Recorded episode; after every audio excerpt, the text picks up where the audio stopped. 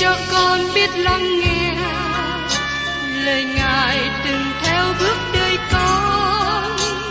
Xin cho con biết sẵn sàng, chờ đợi và vẫn nghe theo chúa.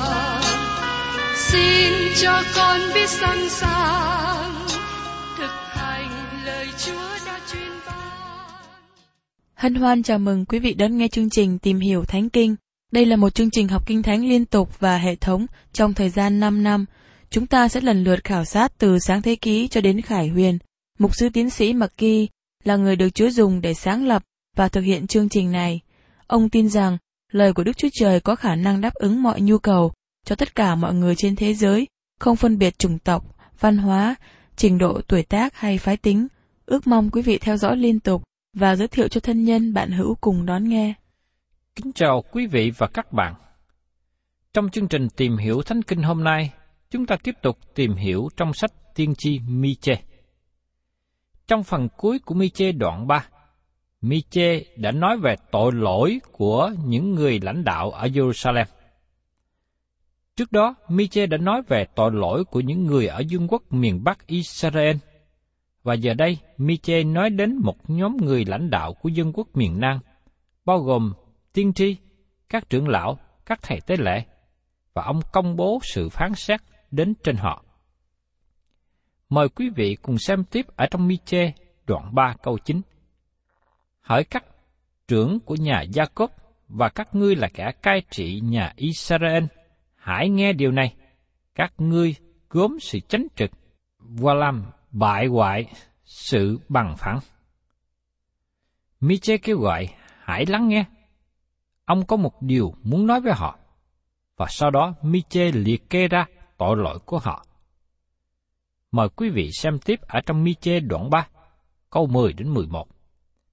Các người lấy quyết xây thành Siôn và lấy sự gian ác xây thành Jerusalem. Các quan trưởng xét đót vì của hối lộ, các thầy tế lễ dạy dỗ vì tiền công, còn các kẻ tiên tri nói tiên tri vì bạc, rồi chúng nó nương cậy Đức Sô Va mà rằng, Đức Sô Va há chẳng ở giữa chúng ta sao? Tai vạ sẽ chẳng đến trên chúng ta. Chúng ta nhận thấy họ có một điều nào giống nhau không? Tham ăn, tham lam. Thưa các bạn, đó là một điều rất tệ của việc thờ hình tượng. Ngày nay có khi chúng ta thấy có người thờ hình tượng, có người theo tướng số và tử vi. Chúng ta không có quay trở về với thờ hình tượng như thời của Mi-chê, nhưng sự tham lam cũng giống như thờ hình tượng. Mi-chê nhắm thẳng vào tội lỗi thờ hình tượng và sự tham lam cũng giống như tội thờ hình tượng. Các quan trưởng đoán xét vì của hối lộ, các thầy tế lễ dạy dỗ vì tiền công, còn các kẻ tiên tri nói tiên tri vì bạc. Họ làm mọi điều này để đem đến lợi ích cho cá nhân chính họ. Họ không nghĩ gì đến Đức Chúa Trời, họ không nghĩ gì đến dân chúng. Họ chà đạp lên người khác, bước lên người khác. Vì thế, có một cáo trạng đến với họ. Các ngươi ăn nuốt người khác như kẻ ăn thịt người, bởi vì các ngươi tham mê tiền bạc. Khi người lãnh đạo đất nước và cả dân chúng và tôn giáo làm điều ác, thì không một thể chế chính quyền nào có hiệu quả. Vì thế, Miche có một sứ điệp đến trên họ. Chúng ta cùng xem tiếp ở trong Mi-chê đoạn 3 câu 12.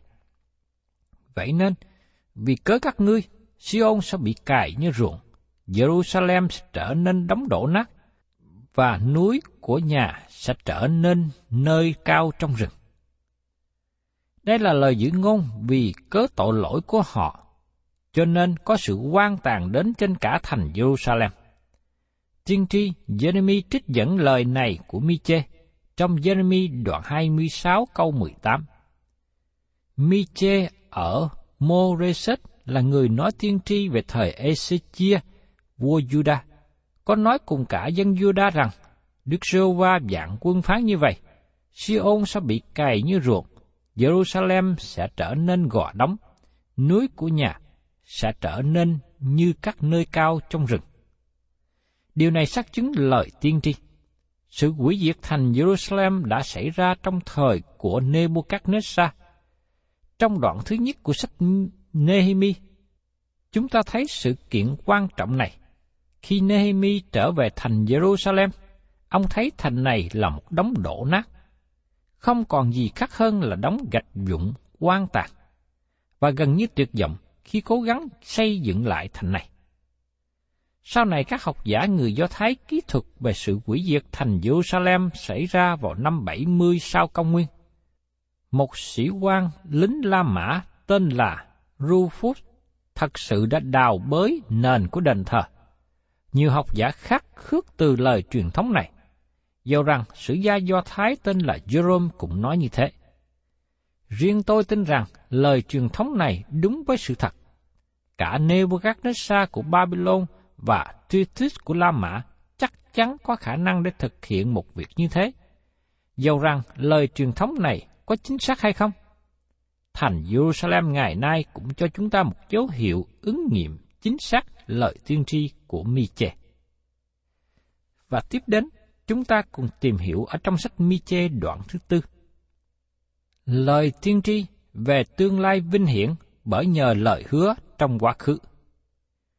Lời tiên tri nhỏ của Miche có thể được ví sánh với một ngày của người Do Thái, trong đó đi từ buổi tối ra buổi sáng. Nó mở ra từ đêm tối. Ba đoạn đầu của sách này công bố sự phán xét như chúng ta thấy.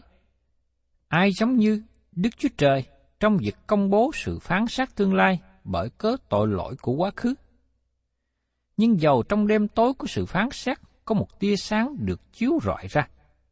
Giờ đây chúng ta đến phân đoạn mới mà Miche nói về sự vinh hiển tương lai. Chúng ta sẽ thấy điều này trong đoạn 4 và 5. Trong đoạn này, cũng nói đề cập đến một sự phán xét nhỏ. Nhưng phần chính là nói về ánh sáng vinh hiển. Từ nay và sau đó, đám mây đã đi qua và ánh sáng mặt trời chiếu rọi. Lời tiên tri của những ngày sau cùng. Mời quý vị cùng xem ở trong Mi-chê đoạn 4 câu 1. Xảy ra trong những ngày sau rốt, núi của nhà Đức Sô Va sẽ lập lên trên các chót núi và sẽ được nhắc cao lên hơn các đồi. Các dân sẽ chạy về đó. Đây là một câu trong phân đoạn Kinh Thánh nổi bật, và có thể các bạn quen biết với đoạn này bởi vì nó gần giống với Esai đoạn 2. Các bạn có thể nhớ lại rằng, tiên tri Miche và Esai đồng thời với nhau, và trong nhiều năm qua, một số học giả cố gắng tìm xem, xác định có thể Miche sao chép lại của Esai, hay Esai sao chép lại của Miche. Nhưng tôi cảm thấy rằng, khi tranh luận như thế chỉ mất thì giờ mà thôi. Cho nên, tôi nhìn xem theo chiều hướng này. Vì Đức Thánh Linh là tác giả, Ngài có thể nói những điều giống nhau qua tiên tri Esai và Miche. Và lý do đó, Ngài có thể nói một việc hai lần vì sự quan trọng của nó. Vì thế chúng ta cần dò xem và tìm hiểu phân đoạn này cách cẩn thận. Xin chúng ta chú ý khi mở đầu đoạn 4 này, nó có sự nối kết tương phản với câu cuối cùng của đoạn 3. Vậy nên, Vì cớ các ngươi, Siôn sẽ bị cài như ruộng, Jerusalem sẽ trở nên đống đổ nát, và núi của nhà sẽ trở nên nơi cao trong rừng. Xảy ra trong những ngày sau rốt, Miche đang đi khỏi sự hủy diệt thành Jerusalem bởi Nebuchadnezzar và sự hủy diệt bởi Thutis của La Mã và đi xa hơn khỏi các sự hủy diệt khác mà đến tương lai về những ngày sau cùng. Trong cổ ước, từ ngữ những ngày sau cùng là một từ ngữ căn bản có ý nghĩa xác định. Chúa Giêsu gọi đó là hoạn nạn lớn. Trong Matthew đoạn 24 câu 21, và chúng ta gọi là thời kỳ đại nạn, mà nó bắt đầu bởi những ngày sau cùng. Sau đại nạn, có một thời gian đau buồn mà nó kéo dài bảy năm.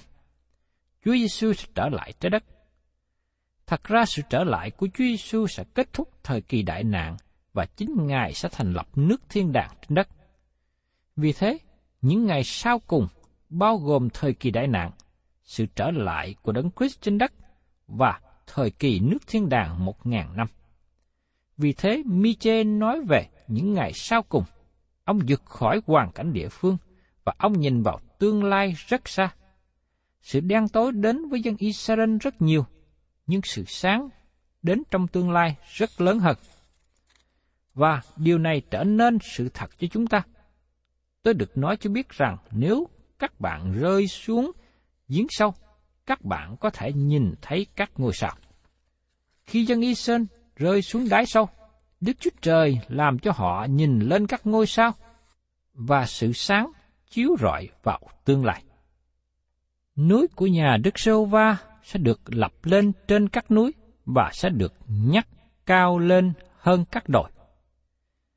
Từ ngữ núi được dùng theo nghĩa đen và theo nghĩa biểu tượng. Tiên tri Daniel dùng từ ngữ này theo nghĩa biểu tượng, như chúng ta thấy ở trong Daniel đoạn 2, câu 34 và 35.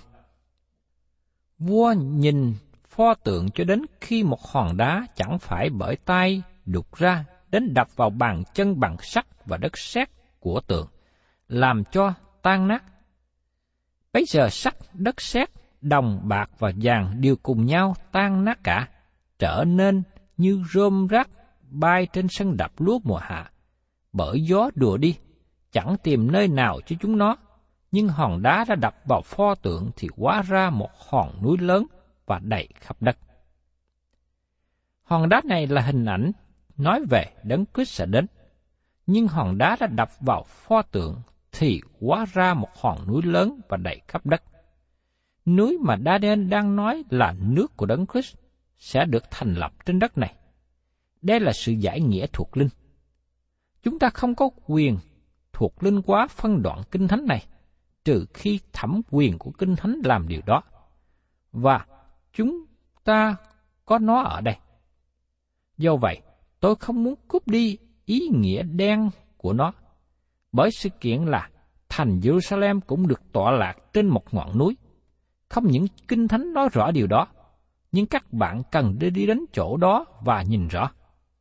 Như chúng ta sẽ thấy, Miche đang nói về thành Jerusalem. Nước một ngàn năm sẽ trở nên trung tâm tại đó. Jerusalem sẽ trở thành thủ đô của cả thế giới. Các dân sẽ chảy về đó. Từ ngữ chảy vào là một phong trào liên tục từ sự mong muốn của tấm lòng. Hiện nay, nó đang đổ ngược hướng, nhưng thời gian sau đó lại đổi hướng vì hoàn cảnh thế giới trở nên khác biệt. Nhưng điểm chủ yếu của lời tiên tri Mi-chê chưa được ứng nghiệm hôm nay. Nó sẽ không ứng nghiệm cho đến khi đấng Messia đến. Tiếp đến trong Mi-chê đoạn 4 câu 2. Và nhiều nước sẽ đi đến đó mà rằng, hãy đến, chúng ta hãy lên núi của Đức giê va nơi nhà của Đức Chúa Trời Gia Cốc. Ngài sẽ dạy chúng ta về đường lối Ngài và chúng ta sẽ đi trong các nẻo Ngài, vì luật pháp sẽ ra từ Siôn, lời của Đức Sô Va từ Jerusalem. Đây là một đoạn nữa trong nhiều đoạn trong các sách tiên tri của Kinh Thánh mà nó nói rằng sự trở về quê hương hiện nay của người Do Thái chưa có ứng nghiệm lời tiên tri. Trong thời nay mà chúng ta đang sống, các quốc gia trên thế giới chưa có đi đến Jerusalem để nghe lời của Chúa, cũng như lời của Chúa chưa ra từ Jerusalem. Tôi có thể liệt kê cho các bạn tên của mấy hội truyền giáo của chính người Do Thái đang hoạt động trong thành Jerusalem, nhưng họ bị bắt bớ về việc làm chứng về Đấng Christ và giảng lời của Đức Chúa Trời.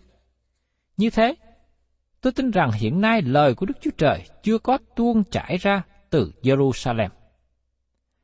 Các bạn thân mến, tất cả xu hướng hiện nay tuyên bố rằng lời tiên tri được ứng nghiệm về việc chân Do Thái trở về đất hứa. Điều này tạo ra một sự êm tai cho những cơ đốc nhân thiếu hiểu biết, giống như một em bé. Họ muốn có một bình sữa ấm và ngọt. Vì thế họ cảm thấy thật là tốt khi nghe lời tiên tri được ứng nghiệm. Điều đó có nghĩa rằng sự cuối cùng gần đến. Ngay cả có một số người cố gắng định ngày nào Chúa Giêsu trở lại, nhưng sự thật không ai biết ngày nào Chúa Giêsu trở lại. Dẫu rằng chúng ta đang tiến gần đến thời kỳ sau cùng, nhưng tôi không có một thông tin nào từ Đức Chúa Trời để xác chứng ngày đó. Trong lời của Chúa không cho chúng ta biết rõ ngày nào.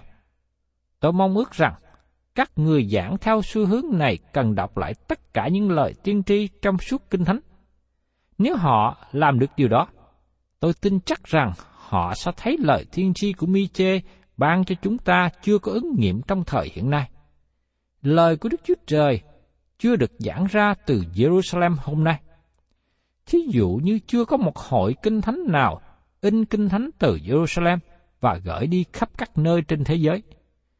Việc lưu hành kinh thánh tăng ước tại đó là điều khó khăn. Lời của Đức Chúa Trời chưa được tuôn trải từ Jerusalem như tiên tri Mi-chê đã nói. Lời tiên tri tốt đẹp này sẽ được ứng nghiệm trong thời kỳ nước thiên đàng một ngàn năm, khi Chúa Giêsu cai trị ở Jerusalem. Bấy giờ các thủ đô lớn trên thế giới như là Bắc Kinh, Luân Đôn, Hoa Thành Đốn, Ba Lê, Bá Linh, vân vân sẽ đến Jerusalem để được dạy bởi chính Đấng Christ và đường lối của Ngài. Tiếp đến, ở trong mi chê đoạn 4 câu 3. Ngài sẽ làm ra sự phán xét giữa nhiều dân, đoán định các nước mạnh nơi phương xa, và họ sẽ lấy gươm, rèn lưỡi cài, lấy giáo, rèn lưỡi liềm.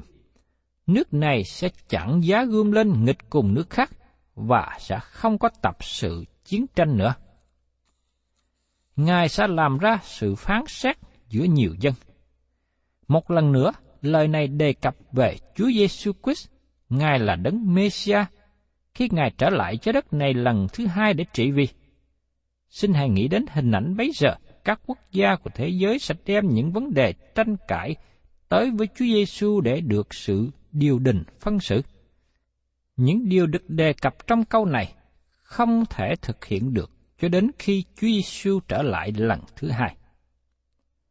Họ sẽ lấy gươm, rèn lưỡi cài, lấy giáo, rèn lưỡi liềm. Câu này được treo trong tòa nhà của Liên Hiệp Quốc.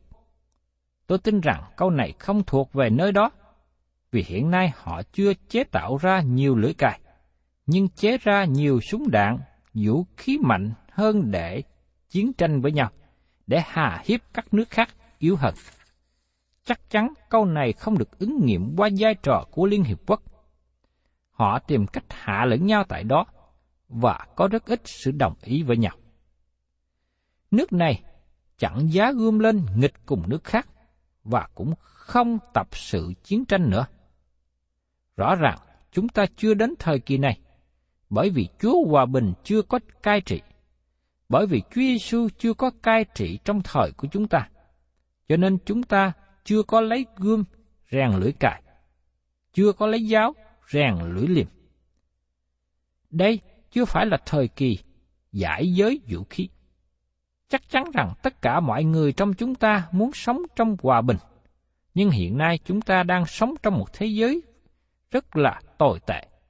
Chúng ta cần thấy thực tế Muốn có được sự bình an, chúng ta cần có vũ khí để bảo vệ.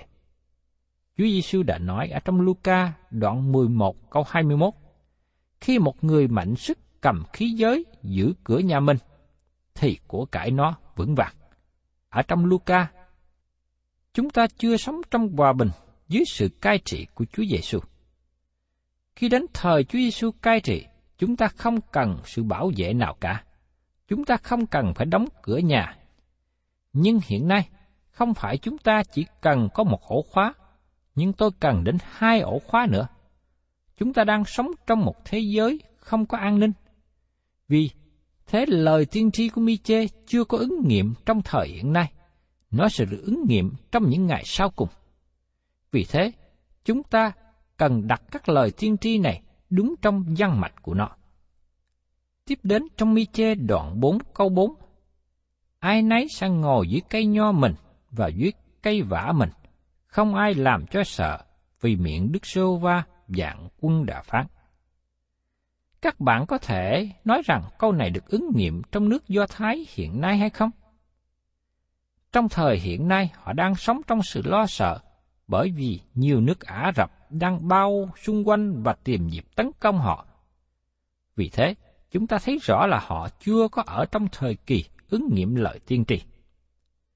Vì miệng Đức Sô Va dạng quân đã phán. Đức Chúa Trời đã nói điều này là khi Ngài đặt người Do Thái trở lại vào đất hứa lần nữa, họ sẽ sống trong hòa bình, thịnh vượng.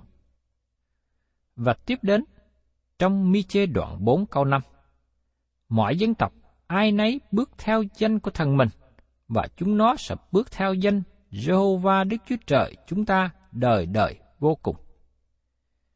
Ý nghĩa chúng ta thấy trong lời này là trong quá khứ, họ bước đi theo thần khác, nhưng trong tương lai, họ sẽ bước đi trong danh của Đức giê va đi theo Đức Chúa Trời.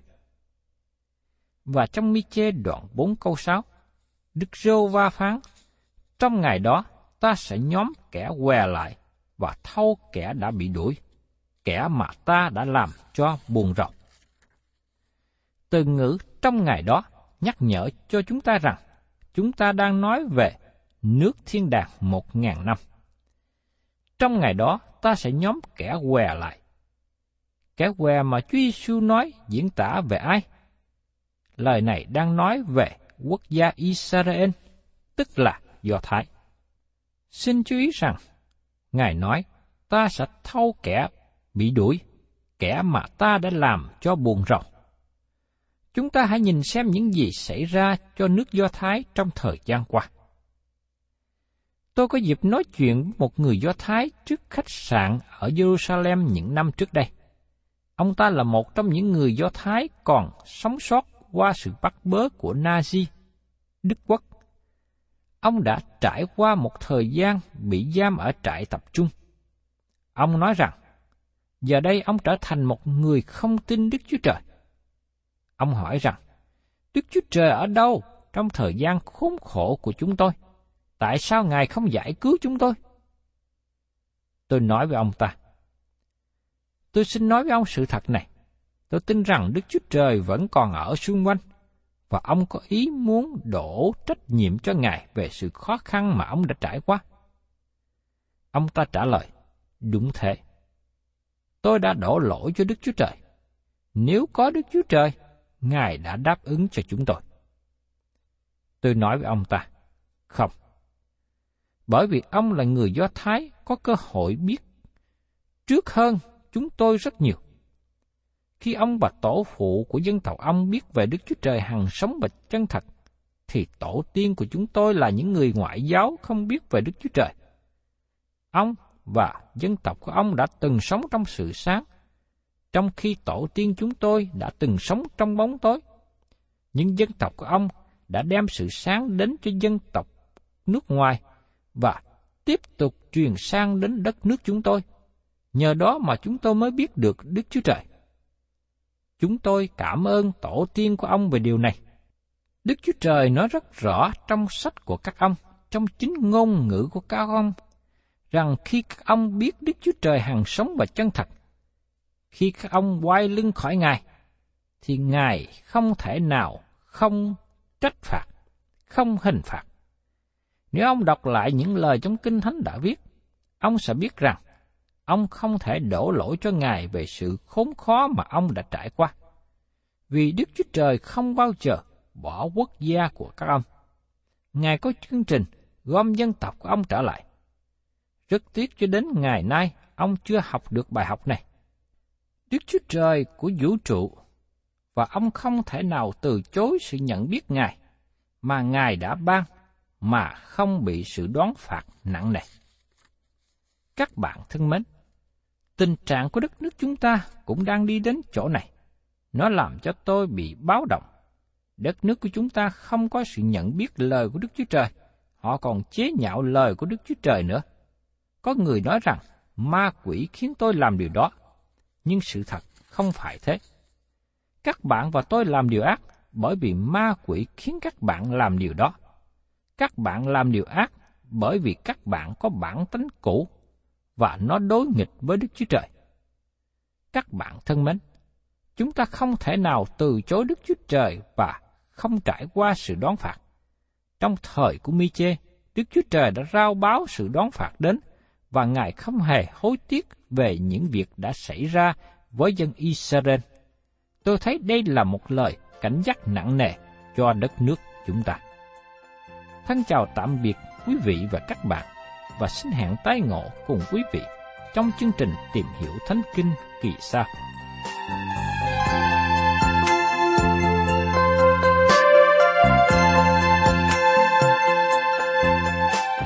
Cảm ơn quý vị đã đón nghe chương trình Tìm hiểu Thánh Kinh. Nếu quý vị muốn có loạt bài này, xin liên lạc với chúng tôi theo địa chỉ sẽ được đọc vào cuối chương trình. Kính chào quý thính giả.